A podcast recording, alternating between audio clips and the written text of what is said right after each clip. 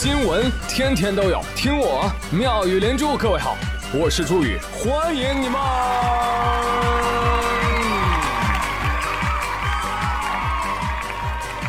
谢谢谢谢谢谢各位的收听啦！汪汪汪汪汪汪汪。什么身高？一只单身狗。前天有个男子通过武汉城市留言板向政府求助，求助什么呢？他说：“我二十七了，身高幺七四，武汉本地人，本科毕业。你听这也不像求助啊。这个我去上海工作三年了，存了大概二十五万多，然后今年回武汉工作，想结婚又没对象，嘿嘿，求政府给我分配一个。没听说过。”呃，家里还有一套新装修的婚房呢，正好可以拿来用。哈哈哈二十三号，武汉市新洲区回复留言说：“您好，根据我国婚姻法的相关规定，婚姻自由，禁止包办婚姻。所以我们呢建议您啊，平时啊多与异性接触，大胆追求，或者通过亲戚朋友介绍，或者通过正规的婚恋中介呀、婚恋网站啊去相相亲。这好看的大姑娘，她全喜欢呐。”看到没有？这回复水平就是高啊！低情商的回复是什么？不行。高情商呢？禁止包办婚姻。但是这个新闻发出来之后，二十四号就有姑娘看到信息之后主动联系这个男生了。当然了，我要友情提醒这个男生：你确定加你微信的就一定是姑娘吗？如果你被骗啊，欢迎再打一二三四五提供线索。哎，其实这个小伙儿代替很多人问了一直想问又不好意思问的一个问题，就是对象去哪儿领啊？哎，猪圈有婚恋区啊，你们去瞅瞅，发一发啊，看看有没有成的啊。至于这个小伙子呢，大家也别笑啊，你以为人家真傻？其实人家留个言就上了热搜了，这不比那个征婚网站充会员管用啊？再说了，人家小伙子其实条件还挺不错的。工作三年就能存二十五万多呢。对呀。但是如果说这个条件还是找不到的话呢，我觉得啊，小伙你可以换一换思路，对不对？为什么一定要找女朋友？找男朋友不好吗？是不是更省力，而且有人宠？哎，这男朋友找不着呢，那你再去留言啊，申请政府分配个爹啊，分配个爹养着，哎，那可能就更好了。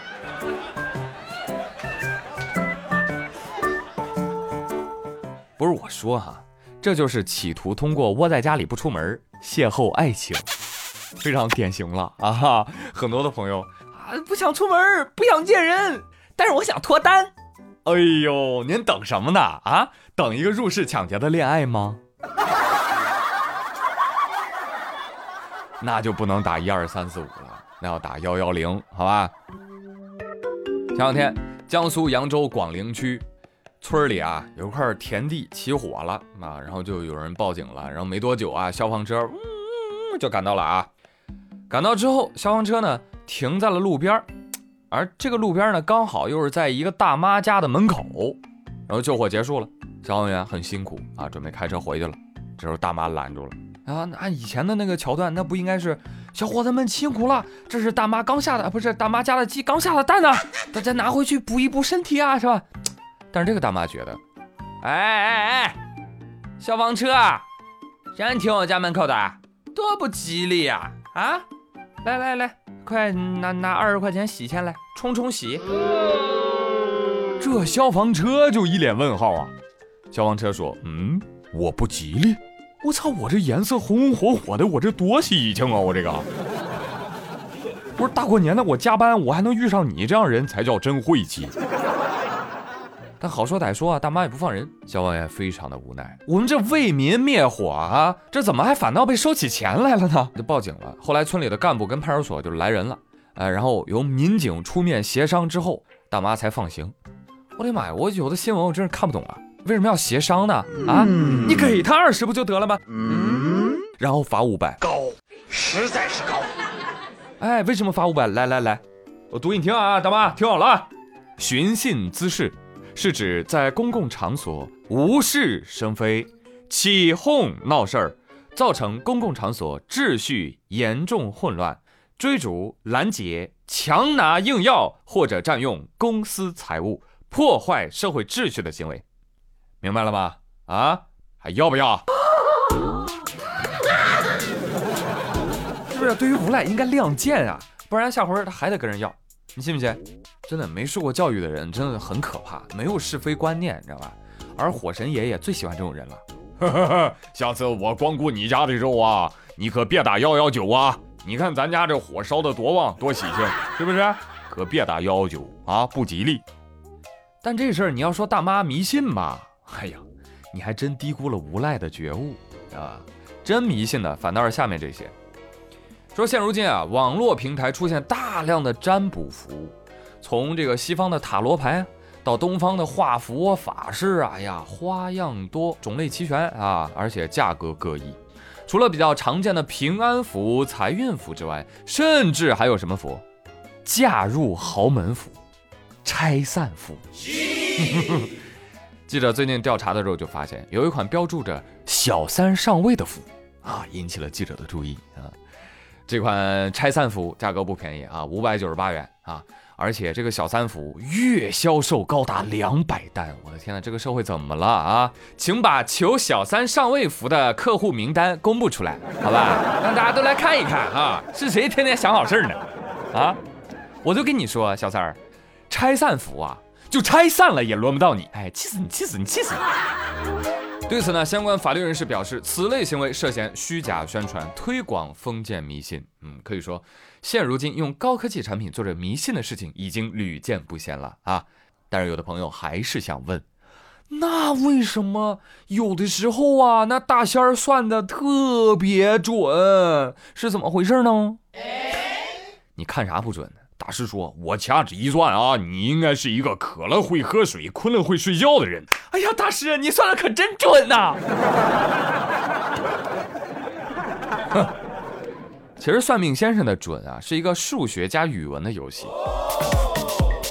啊，假如说有一千个人来算命，他忽悠对的概率呢有百分之五十，那么第一次就有五百人是准确的。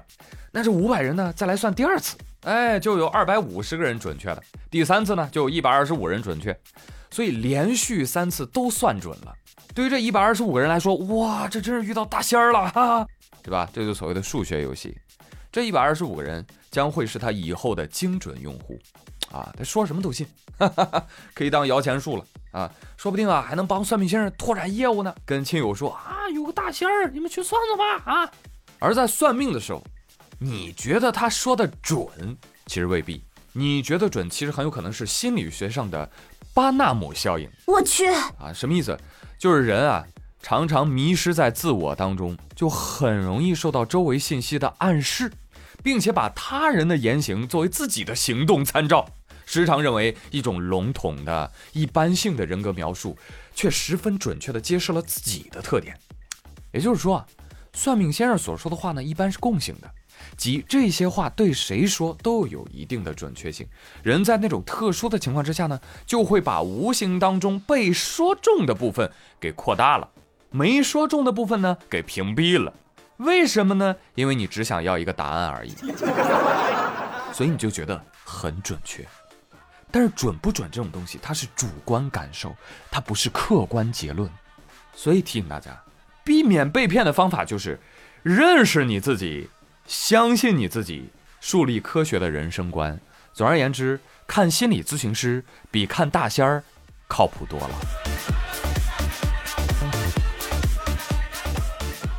好，继续来跟你说啊，说到这个小三呐，哎，我就想到了《三十而已》，里面有个林有有，还有个专治小三小能手顾佳，是吧？顾佳还有个好闺蜜叫王曼妮，终于引到江疏影了。